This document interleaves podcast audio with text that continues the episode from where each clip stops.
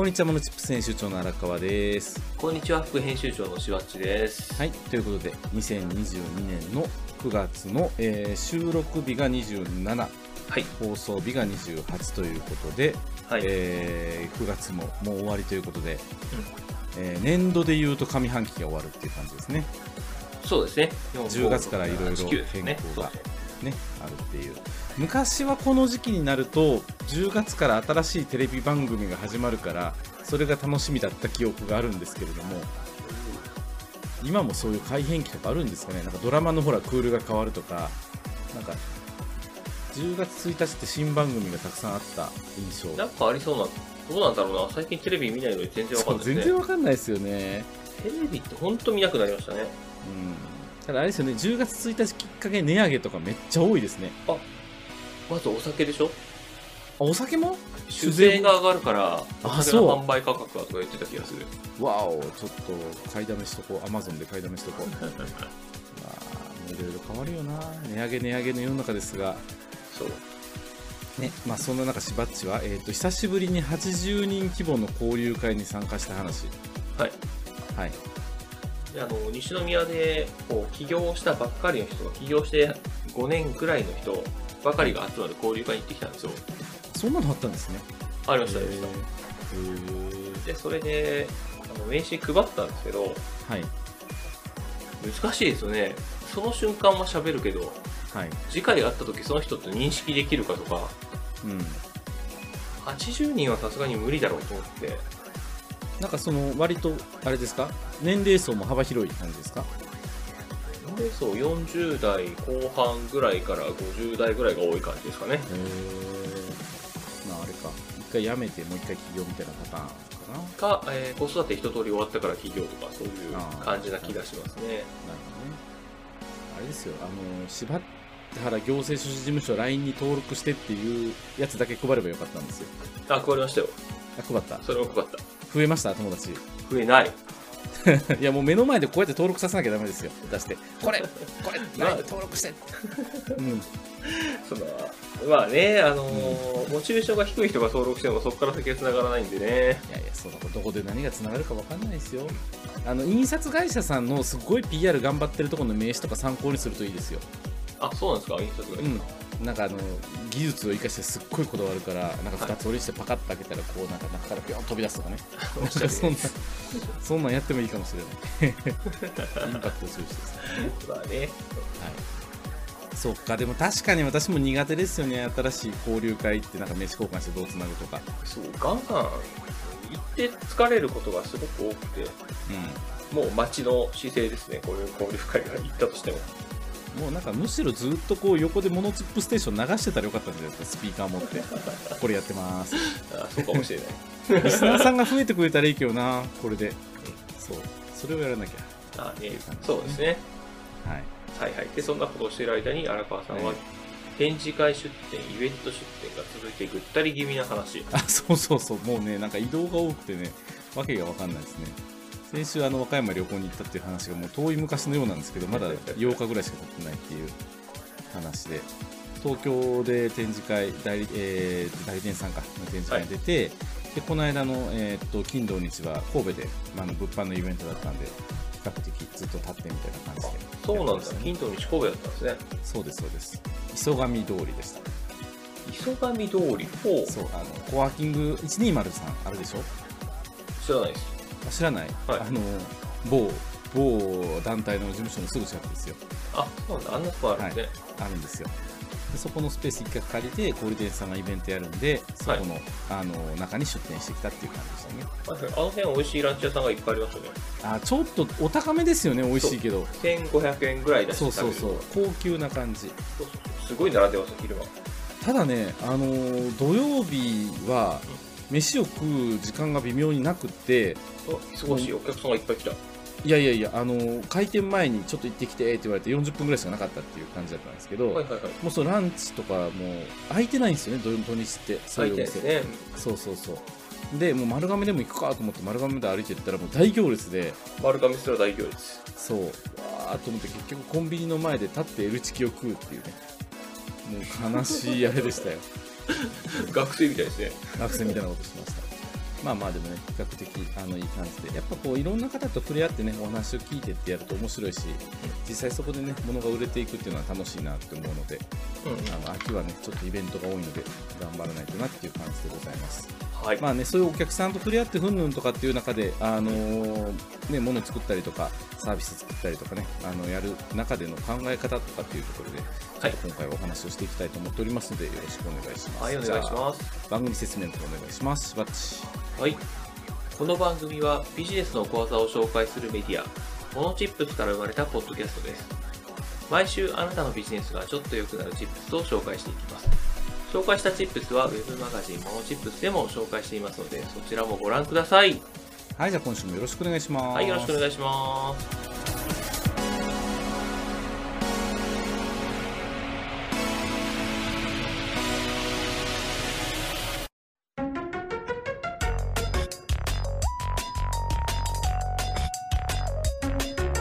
はい、ということで今週の荒川のテーマ、プロダクトアウト、マーケットインについてのチップスということで、はい。はい。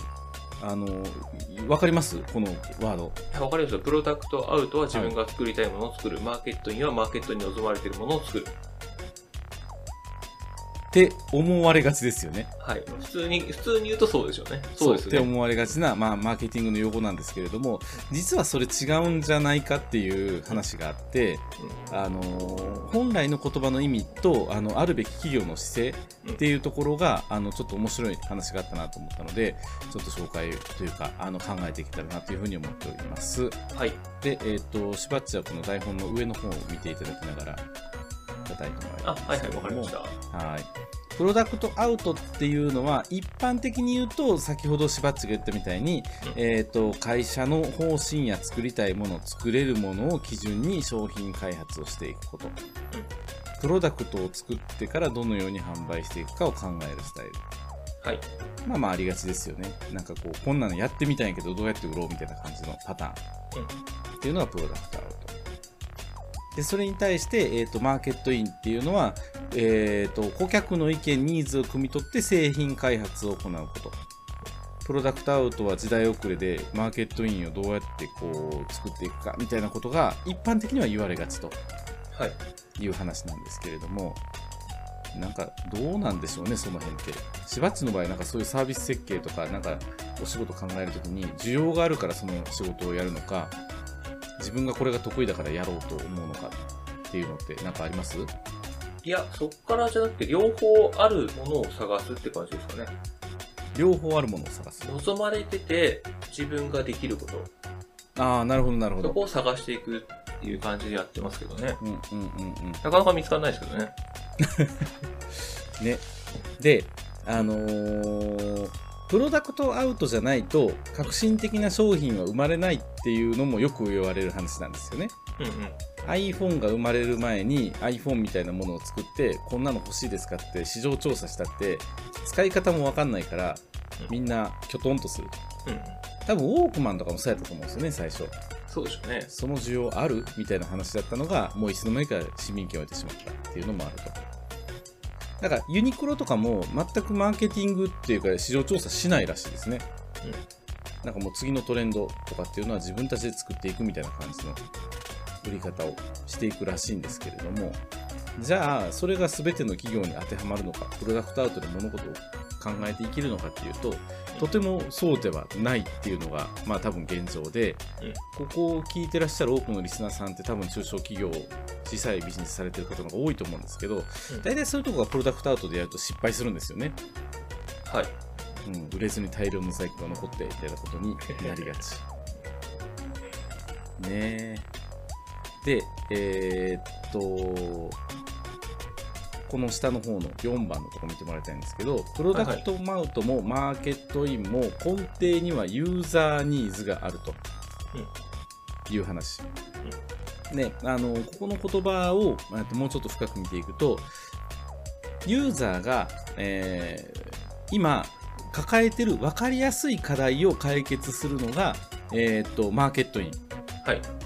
市場調査してこれが困ってるって言ってるものを直接的に解決するのがマーケットイン。でそうじゃなくってあの潜在的に不満を抱えてるとかはい。今気づいてないけどこんなのがあればすごく便利なのにとかそういうものを解決してあげるのがプロダクトアウトっうんうんていう風に解釈されてると。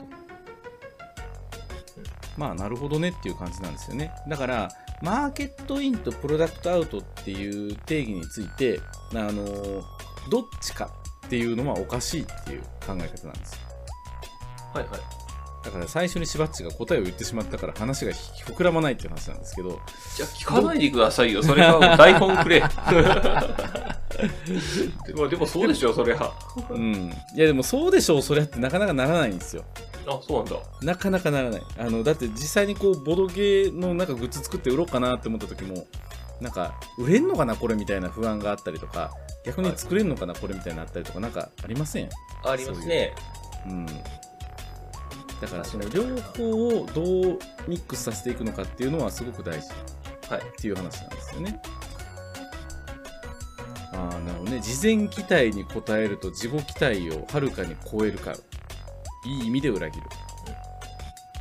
だからマーケットインで作った商品っていうのは確実に売れていきやすいがしかし爆発的なヒットは生まないと。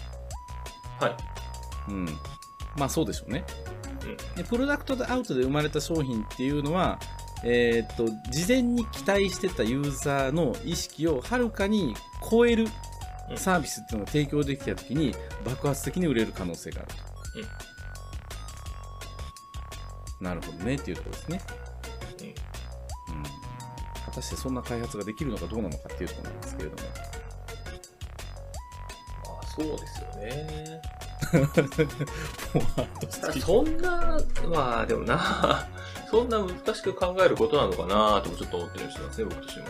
というのは、いや、なんか自分ができることでみんなに望まれてることって、こう話していればなんとなく分かってくるんじゃないかなと思うんですよね。他の人と話してて。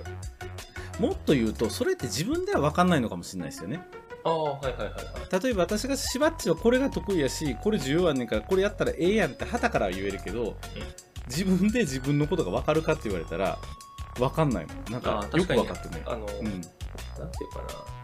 自分を小さくイメージしがちな感じはしますよね。うーんそういう得意なことがあるって言われても、なんか、いまいちピンとこないというかね。うんうんうんうんうんなんかだからそういう強みを見つけるとかであとは世の中でこういうものが求められてるとかっていうのを語り合えるようなあのなんかパートナーであったり仲間であったりとかっていうところと一緒に検討していくっていうのは大事なのかもしれないですよね。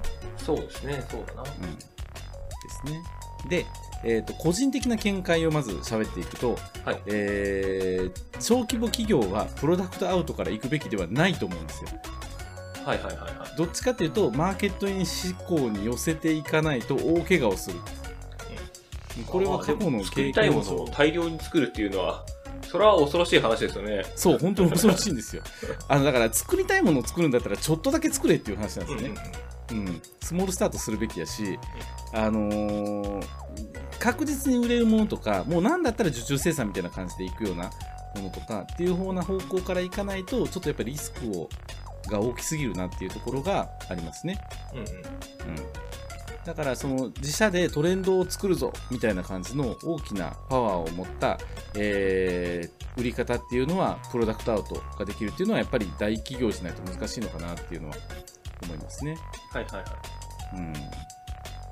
うん、マーケットを作り出すパワーが必要、まあ、お金がいるっていうことですね、そこに言うと。うん、だからやっぱね、マーケティングで売れるものは売れるんですよ、確かに。はい。確かに売れるけど、でもそこにかかるコストと、うんえーバランス見たときに、とてもじゃないけど、その、すえー数十人きクラスの企業でそれが負担できるかというと、無理だなっていう感じがしますね。うん、でまあどっちにせよ大事なのがそのどういう思考で作られた商品にせよ、えーそのプロダクトサービスを使うユーザーの目線に立てるかうん。ユーザーがね。そうユーザーがいて、まあ、その人は自分の趣味思考とは全く違う別のに人格かもしれないけれどもその人が楽しそうにまあその商品を使うとか満足してその商品を使ってるようなイメージができるかどうか想像力があるかどうか,、だこれが湧かない商品はもう作ってもしょうがないのかなっていうふうに思うので,、うん、で理解できなかったとしてもそういうその人のえーなんていうのかな、憑依できるじゃないけど、なんかちょっとイメージをするっていう、なんか想像力っていうのがサービスを作る人には必要なんじゃないかなっていうところは思いましたね。はいうん、よくあの仮説と検証って言いますけれども、そうやって考えて、こうじゃないかなって思って始めてみて、まあ、間違うことも多々あるので、間違えたら修正するなりやめるなり、もう大量在庫はもう廃棄してしまうしかないっていう風になるかもしれないんですけれども、まあ、大怪我をしない程度にその辺はトライしていくっていうのでいいんじゃないかなっていうふうには思いますね。まあ、でもそう考えていくと、自分がユーザーで自分が欲しい商品を開発していくっていうのは、それは両方入ってる。うん、でも自分みたいな人が何人いるかっていうところは、ちょっとイメージしたいですよね。そこを調査、市場調査しなさいっていうことか。うん。俺の守備思考は絶対100万人はいるみたいな感じで行くんやったらいいと思うし、まあ、あとは頑張ってそこに向けて打っていけばいいしねっていうだけになるんですけど、うーん、まあでもどっちにしてもやっぱりスモールスタートですよね。大きく作るのは結構そうですよねかな。うん大衆、大衆向けというよりも、こう、ニッチなね、こう尖った人向けの商品を作る方がうまくいくような気がするな、確かに。昔はそれで例えばあの量販店さんとかに見初められてドカーンって、まあ、全国のロフトさんに入りますよって言った時に初めてロフトが出て、でそのロフトを使ってうまく原価を抑えて利益を上げていくっていうのが流れだったんですけど、もうねコロナになってしまってその作戦も使えなくなってきてるっていうのもあるから、はい。今多分どっちかというとそのロットを稼ぐ次のステップっていうのはね、えー EC モールなのかなっていう気がしますね。モールか。はいはいはい。うんまあ、うまくバズらせてみたいな感じなんですかね。そうそうそうそうそう。SNS でバズらせるか、もう Amazon、Yahoo、楽天あたりでバズっといくか、になってくるかなっていう気はしますね。なんか、作りたいイメージ湧いてきましたか？ボードゲームグッズ。イメージは湧いてるんですよね。あとはいつ、いつ動くかっていう感じですけど。いつ動くか。もうすごく熟成させてるんで、いい感じに発酵してきてるかもしれないですよ。もう、今でしょ。今か。まあ、あれですね、ワイナリーの式やったら9番ぐらいまで行ってそうな感じですね。言ってますね。言ってるな限界突破してるかもしれない。ね。ああでもそうなんですよ難しいとこなんですけど本当自分が欲しいんだったらじゃあ自分みたいな人が何人いるかっていうのをイメージ持つっていうのは大事なのかなと思いますね。うん、プロダクトアウトマーケットインっていうのがその対比発想ではなくってあどっちもユーザー目線に立つんだよっていう話っていうのがああなるほどなと思ったのでこの辺の話ちょっとシェアしてみようかなというふうに思いました。はいはいはい。はい。なんかありますか？いや、そうだよなぁと思ってますね。はい。これを方としてね、市場に求められることの中で自分ができることっていうのはすごい大事だなというのはよくわかるので、はい。そういうふうなことを思いながら日々活動しております。真面目ですね。いやいやいやいや。いや、真面目ですね。今日の話自体が真面目じゃないですか。ね。じゃあまあ、リスナーさんもぜひちょっとね、自社サービスのユーザー目線とかってちょっと考えてみていただくかなというふうに思います。はい。ということで、えー、と今週の荒川のテーマ、プロダクトアウトマーケットインについてのチップスでした。は。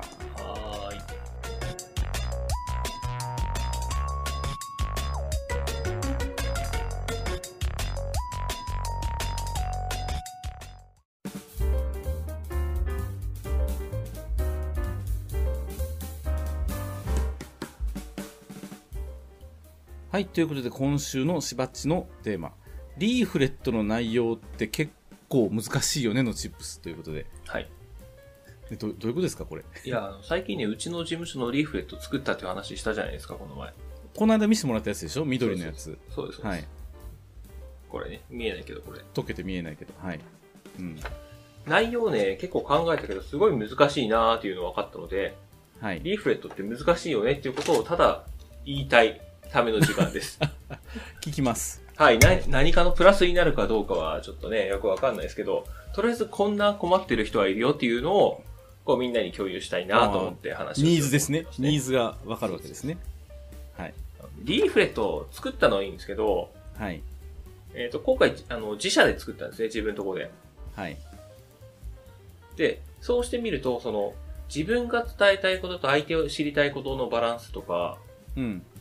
あの読みやすさと詳しさのバランス、うん。これすごい難しいなっていうのが分かって、うんうんこう見れば見るほどこう修正したくなっていくんですね。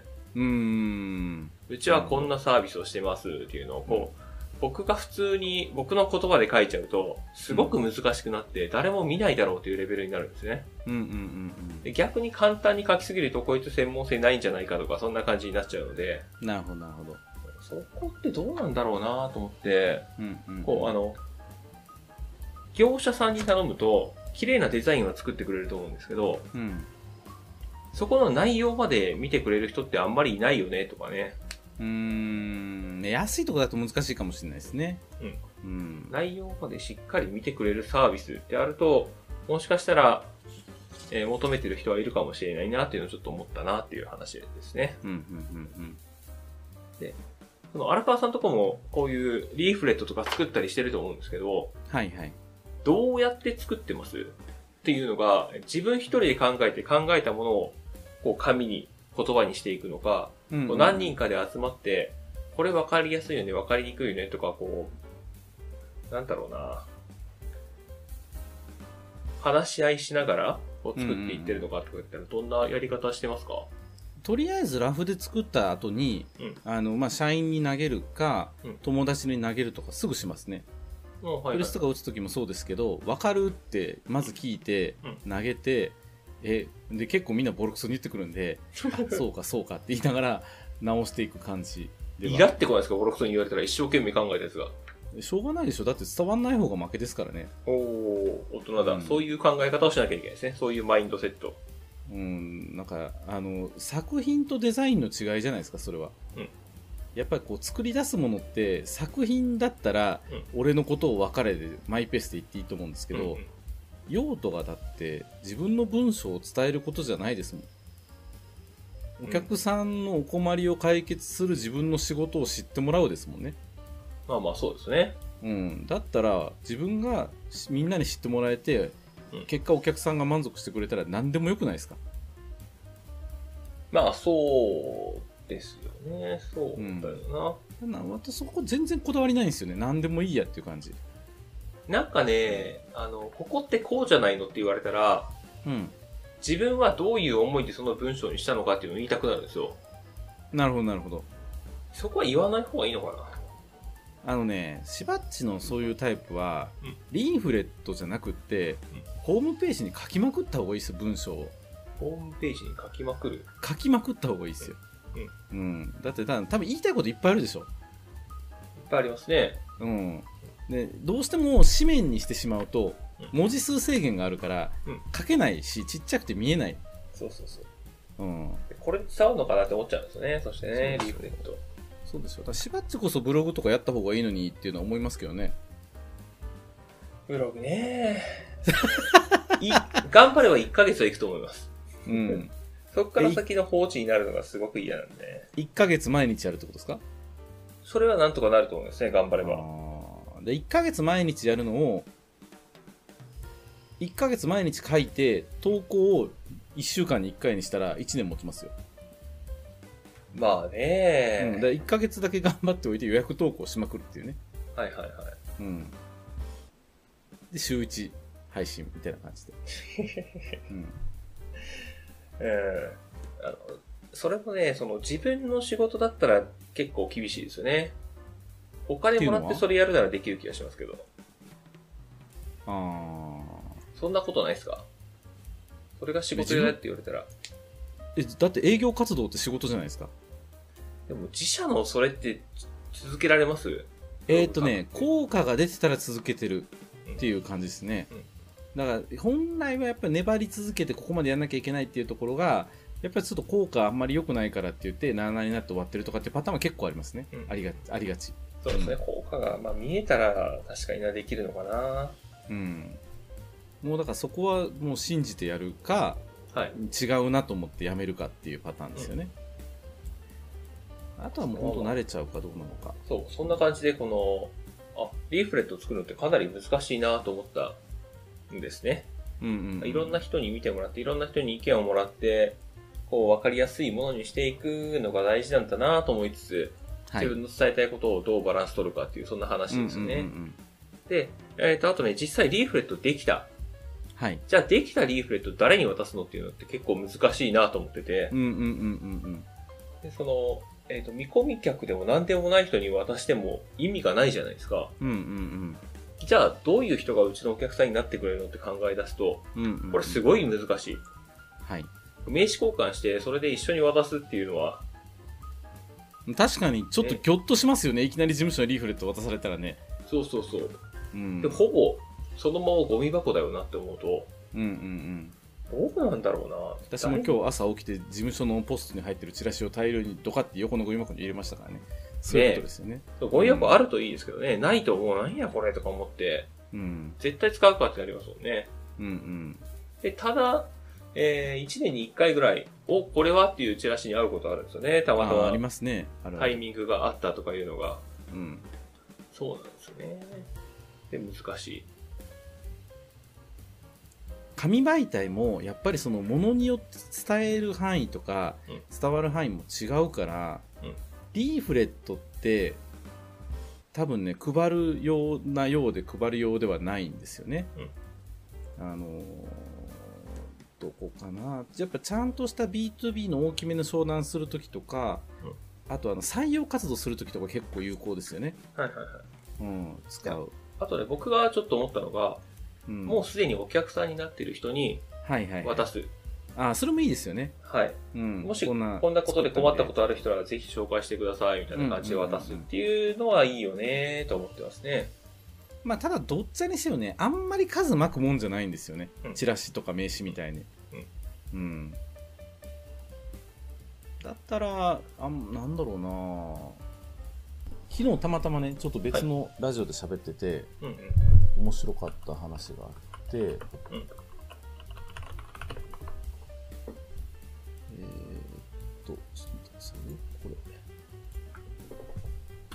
台本にリンクを貼るんでちょっと見てみてくださいこれはーい。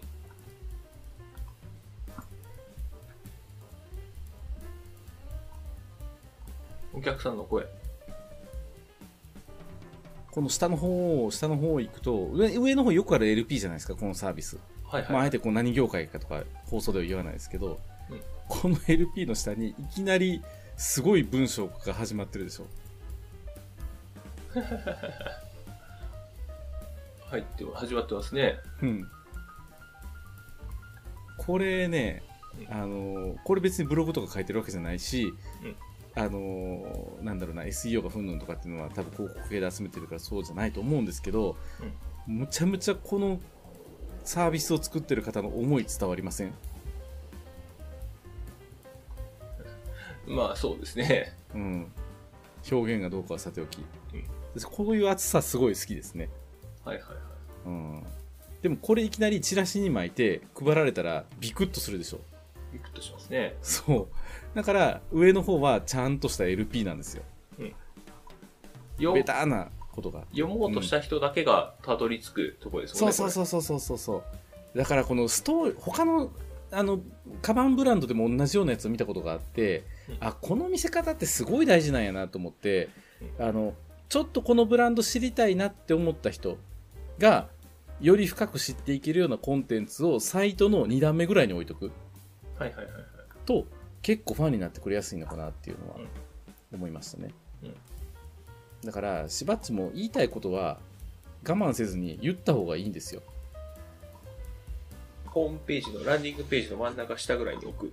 そう。もしくはそのメニューの2段目とかね、だ僕がこんな思いで行政書士の仕事をしてやっぱこういう風になってほしい世の中みたいなことは絶対言うべきですね、あんまりこう人の表現とかに惑わされずに。でもそれはチラシジェとかリーフレットではないんですよ、うん。っていう事例がちょっとあったんで共有したっていう感じですね、はい。ありがとうございます。うん。常識をぶっ壊す。そう。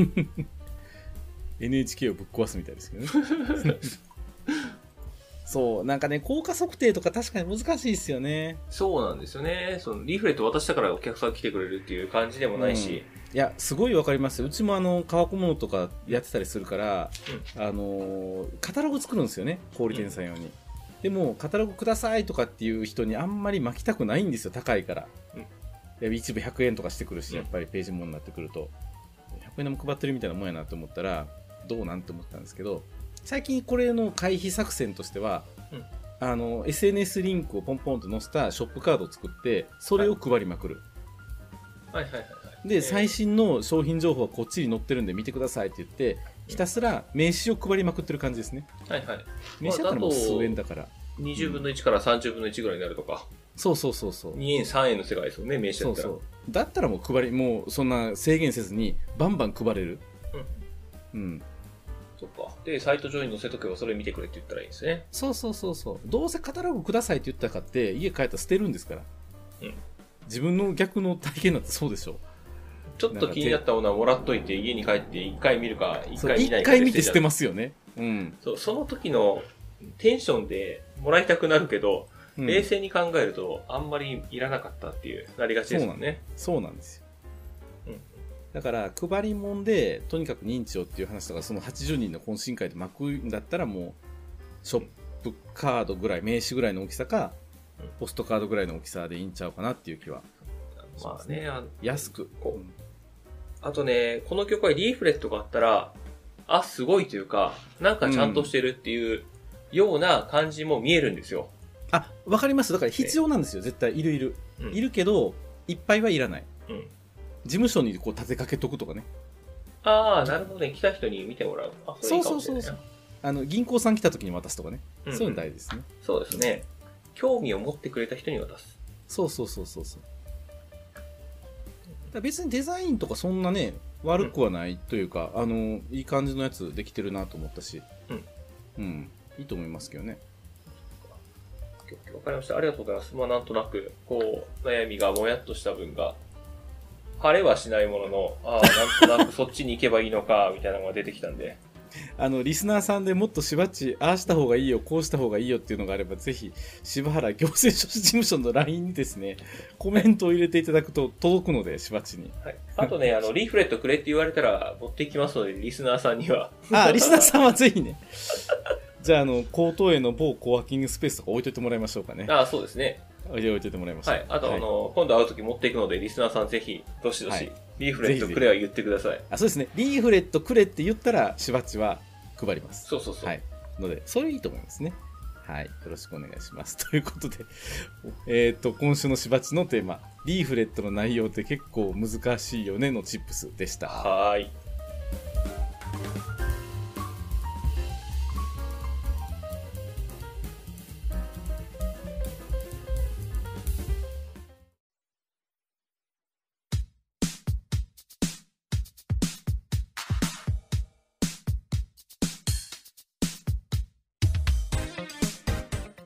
はいということで今週のモノチップステーションいかがでしたでしょういかがかでしたでしょうか？なんかでも意外といいですね、グダグダと。オンエアビジネス相談会みたいになってまし愚痴を出すだけの。ど いや生々しくていいんじゃないですか長いとしんどどいのでね、10分ぐらいでちょうどいい気がする。そうそうそうそう。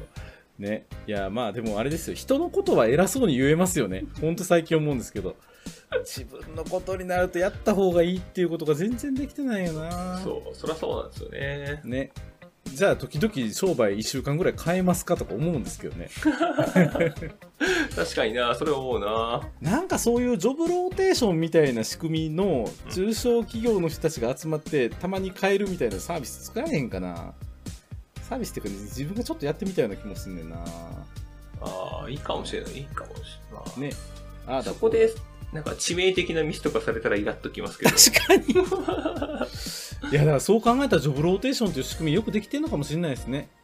ねえ。なんかサラリーマンの時はなんでこんなことさせんねんとかせっかく連動上がってきたのに無駄やろうとか思ってたけど、なんか今にしてみるとやっぱりいろんな体験をするとかあの第三者的目線をその組織に入れるっていうのってやっぱすごいあの組織を活性化していくっていう上では大事なのかなっていうのは。あとは、あれですよね、誰が来てもできるような仕組みを整えておきなさいって話ですもんね、それね。そうですね。はい。でさらに悪いことができないようにするというね。まあ、それもそうですね。ね。はい。いい仕組みだと思います。はい。ということではい。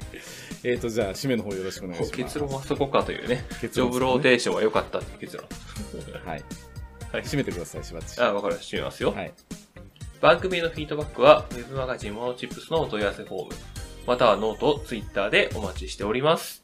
はい。ということでお送りしましたのは、モノチップス編集長の荒川と、副編集長のしばっちでした。ははい、ありがとうございました。い、ありがとうございました。またねまた。